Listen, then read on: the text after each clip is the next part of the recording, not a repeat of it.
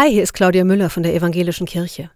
Ich finde, Teamwork ist eine gute Sache. Schade, dass sich so viele als Einzelkämpfer durch ihren Alltag wursteln.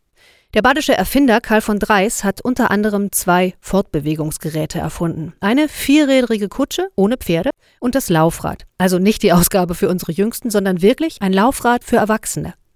Der größte Unterschied neben der Anzahl der Räder. Mit dem Laufrad konnte sich einer alleine bewegen. Um mit der Kutsche mobil zu sein, brauchte man wenigstens zwei Menschen. Diese Teamkutsche hat sich nicht durchgesetzt. Schade. Dabei ist Teamwork so eine gute Sache. In der Bibel heißt es über Teamarbeit, ein einzelner Mensch kann leicht überwältigt werden, aber zwei wehren den Überfall ab. Ich finde Teamwork toll, auch wenn kein Überfall droht. Wo Menschen zusammenarbeiten, können nämlich Träume wahr werden. Alles Gute euch.